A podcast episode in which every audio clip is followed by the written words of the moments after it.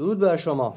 بازگشتیم با تأخیر فراوان با کتاب جدیدمون به نام حسار و سگهای پدرم با ترجمه مریبان حلبچهی نوشته شیرزاد حسن ادبیات کرد. میریم کوتاه نگاهی می‌کنیم به زندگی شیرزاد حسن یکی از بزرگترین و برجسته ترین داستان نویسان کرده. در اواخر دهه هفتاد و اوایل دهه هشتاد میلادی با چاپ مجموع داستان تنهایی یه سبک تازه‌ای رو توی ادبیات کرد به وجود میاره. و 1988 دومین مجموعه داستان خودش رو با نام گل سیاه چاپ می‌کنه. داستان این مجموعه نشون میده که چقدر سیر رو به رشد داره شیرزاد حسن. اما حرکت بزرگش با نوشتن همین رمان یعنی رمان حسار و سگهای پدرم در 1996 آغاز میشه. این رمان از نظر بیشتر منتقدان نقطه عطفی در ادبیات کردی به شمار میاد. شیرزاد حسن در این رمان با روایت تابو به اصول پدر سالاری از دیدگاه فروید می‌پردازه. پدرکشی تم اصلی رمانه در حسار و سگهای پدرم روح پدر بر سر شخصیت های داستان چنان سنگینی می‌کنه که حتی پس از کشته شدنش حضور او رو همچنان احساس می‌کنید. اینو دارم میگم این, این که نیست داستان رو دارم لو میدم. مثلا شروع داستان انقدر طوفانیه شاید شوکه بشید.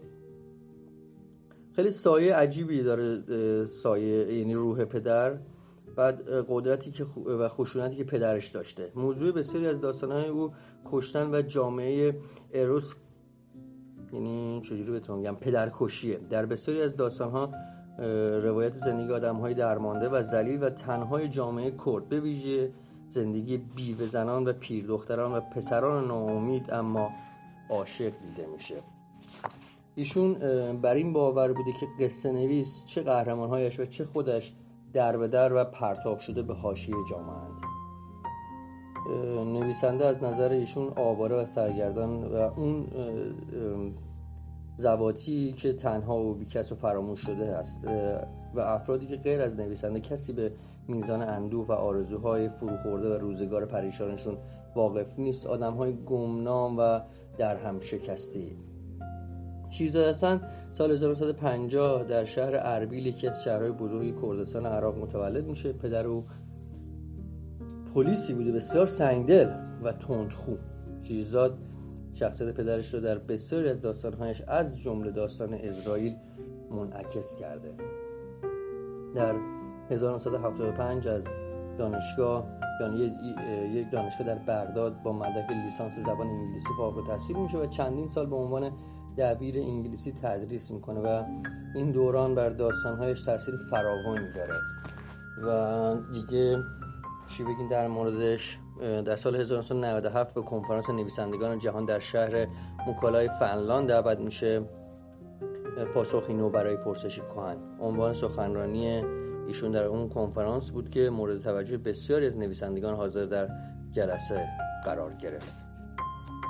میریم سراغ روایت کتاب. عنوان اولم همین هست حسار و سگهای پدرم.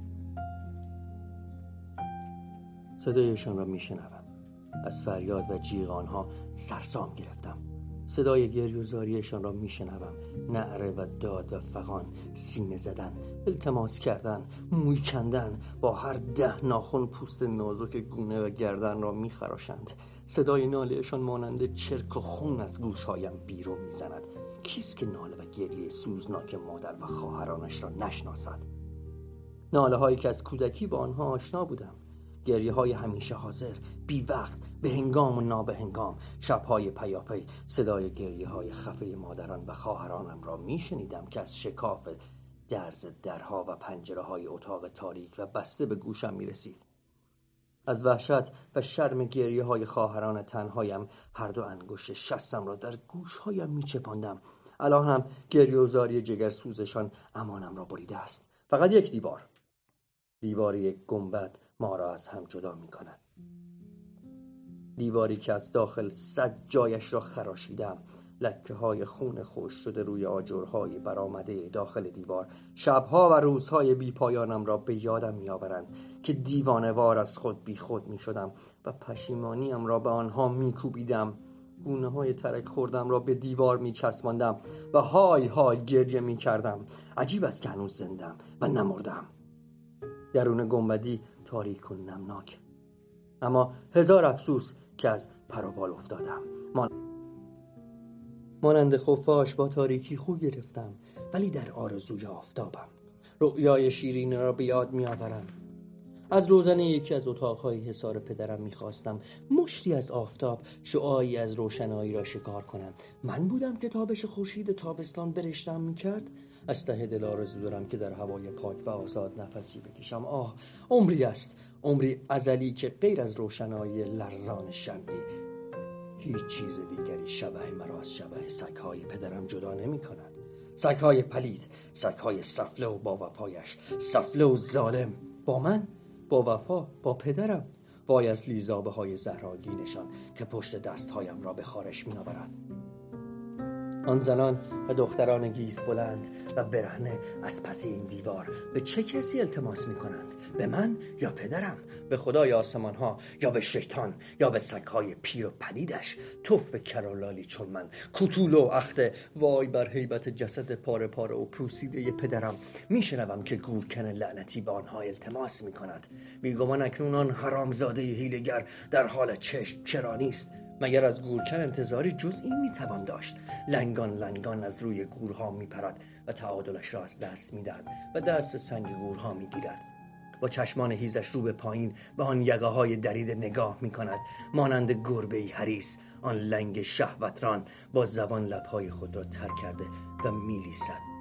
با صدای سیر و زنانه به آنها می‌گوید مادران غمگین اینجاست درون این گنبد اینجاست. پسر دلشکسته شما خواهران حسرت زده و ناکام اینجاست برادر بد شانستان به لعنت خدا و پدرتان گرفتار شده است. در میان این گنبد است و هنوز نمرده. اما از غم شما و ویرانی حسار این چنین پیر شده است. ترس لالش کرده است. بیمار است و از دست و پا افتاده. به خاطر آن گناه بزرگ تا نیمه های شب گهگاه تا دمدم های بامداد سر به دیوار میکوبد و چون پلنگی زخمی به خود میپیچد و میغرد. نام تک تک شما را به زبان میآورد از شما طلب بخشایش می‌کند اگر من پس مانده سفره خود را به او نمی‌دهم میمیرد. او از این غصه خواهد مرد که شما او را پسر و برادر خود نمی‌دانید. مادرانی مهربان و خواهرانی خوب باشید. بگذارید بوسه شما معجزه ای باشد.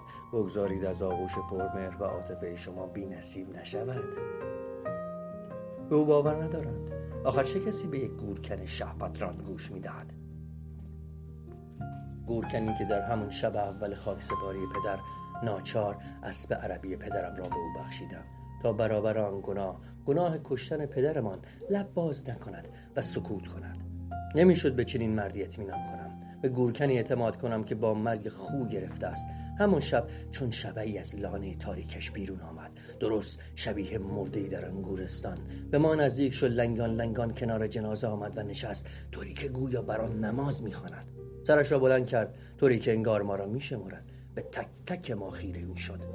نگاهش را از روی خواهرانم دیرتر بر می داشت اولین بار بود که می دیدم چشمان آدمی شیطان صفت در میان انبوهی تاریکی با دو خط براق سرخ رنگ بدرخشد. سنگینی بدنش را روی پای سالمش انداخته بود. انگار بخواهد حلقه هایی رسم کند. انگشت شهادتش را در خون گرداند. افعیوار زبانش را درآورد و انگشت خون خود را لیسید. درست مثل کسی که ماست را مزه کند تا بداند آیا ترش است یا شیرین. برخاست یک طرفی و سنگین و نامیزان پس از سکوتی طاقت فرسا زبانش را لیسید و با بد نهادی گفت این مرد کشته شده. متوجه شدم گورکن دارد تهدید می کند خواهرانم هنوز در حال گریه و زاری بودند و گونه های خود را چنگ می زنند. خون و عرق گیسوهایشان را به گونه هایشان چسبانده بود. خراش ناخونها گونه و گردنشان را کبود کرده بود. زیر نور مهتاب. گورکن بی صبر و هار و دیوانه شده بود. تهدیدش را تکرار کرد. من گفتم این مرد کشته شده است. همه خواهران غریبم با کمال سفلگی و بیانصافی با انگشت شهادت مرا گناهکار نشان دادند. گورکن از این اتهام بسیار خوشحال شد. مادران اسیرم از نطفه ناچیز مرا به این پسر چابک تبدیل کردند که بتوانم خنجر را از میان بکشم و حمله کنم. تا آن شب مرا تشویق می‌کردند که او را از بین ببرم. بکشم تک پاراش کنم و جسدش را بیرون از حصار بیاندازم تا کلاپها و لاشخورها چشمانش را درآورند. چشمانی که تا زن زیبایی را می‌دیدند باید تا هفته بعد زن را چون مادیانی زیبا خریداری می‌کرد. چندین بار خواهران هم خواستند دواخورش کنند اما بیهوده بود. او از کودکی هر نوع زهری را چشیده بود زهر مار و اقرب و تمام زهرهای دنیا را چشیده بود. هرگز فکرش را نمی کردم مادرانم زبونانه انگشت اتهام را به من دراز کنند. من نمی‌دانستم هبوداری چه مصیبتی است. باید قفس حصار پر از زنهای شهوتران را ویران کنم بدون آنکه حرفی بزند. فقط با نگاهش به من گفت از آن همه خواهران زیبایی که داری یکی را به من ببخش.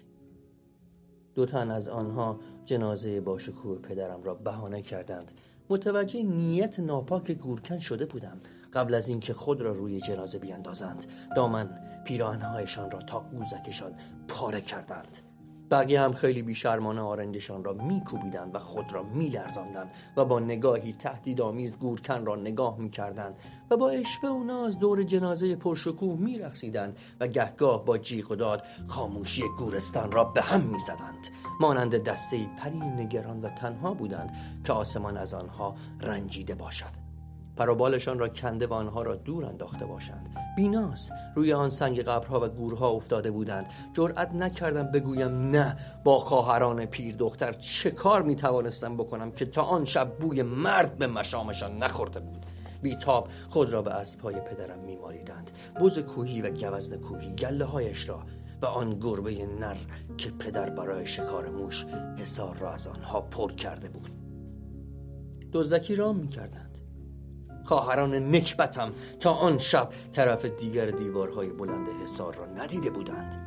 بیزاری و حسد کشی های آنها مرا واداشت که او را بکشم. می‌دانستم شبها تا نیمه های شب صندوق و بقچه هایشان را باز می‌کردند و از سوزن و سنجاق و بند میخک تا می‌رسید به زیر پیراهم و سوتین پارچه های یمنی و وسایل عروسی را در می آوردند و همدیگر نشان می‌دادند و پس از عد زدن به همدیگر روی آن خورده ها گریه می کردن و به بزاری از خدا می خواستند که مردی از قبیله دیگر و از حساری دیگر راه گم کند و دروازه بلند حسار آن خواهران پیر را بزند. حسار پدر زندان دختران و پسرانش طبیله اسب و استرهایش قفس بلبلهایش لانه و آشیانه سگ و گربه خرگوش و کبوترهایش اولین و آخرین منزلگاه زنانش. آن شب آخرین شب بند و اسارت بود و اولین شب رهایی و سرافرازی ما. اگر او را نمیکشتم نمی‌شد آزادشان کنم. نمی‌شد دیوارهای بسیار حسار را ویران کنم. از پس هر اشکی لبخندی میدرخشید. در میان هر جیغی حجم بزرگی از قریب شادی گوشهایم را پر می کرد و مانند خروش چشمه منفجر می شد گورستان خوفناک به تفرجگاه سرافرازی بدل شده بود. گورکن لنگ و شهوتران هم اولین عاشق دلداده خواهران دلشکسته هم شد. ناجوان مردانه با نگاهی خریدارانه در میان آنها گشت و همهشان را برانداز کرد. سرانجام آن چلاق بدقواره دست روی زلیخا گذاشت. خیلی زود زلیخا مرد. چشمایش برگشت و بیهوش شد. همان شب شب اول آزادی و ولگردی و سرمستی و آشفتگی شب اول پدرکشی آبرویم را بردند. همه افتادند دنبال گورکن و جنازه پدرم یا از یاد بردند. او هم خوشحال بود و در میان گورها میدوید. پایش به سنگ گورها گیر می‌کرد. سکندری می‌خورد و قهقهه می‌زد. چنان مینه بود که تحمل این همه دختر را ندارد. خودش را دستشان در می‌برد. شاد و شنگول بود و آنها در چندین حلقه معاصرش کرده بودند. او را در خاک و سنگ و سنگریزه روی گورها میغلطاندند برخی خود را به سنگ قبرها میمالیدند و گریه می‌کردند. هر بار هر یک با حسرت دختری و در بند و زندانی هزار ساله گریه می‌کردند. در آن شب مشکل بود که اشک خونی نشان را ببینم. آن قطرات خونی که از لب, و... از لب گزیدن دختران حسرت دیده می چکید. نمی توانستم جلوی حمله کامجو را بگیرم. آن کافر در حالی که چارنان میتاخ روی برگرداند.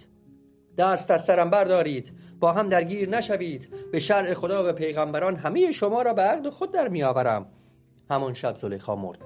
نه از خوشی از خونریزی. آه بیهوده بود. من و همه مادران و خواهرانم از ترس در هم میلولیدیم. آن خون بند نمی آمد لخته نمی شد نه با دعا و نه با التماس نه با کهنه و پارچه. زلیخا مرد.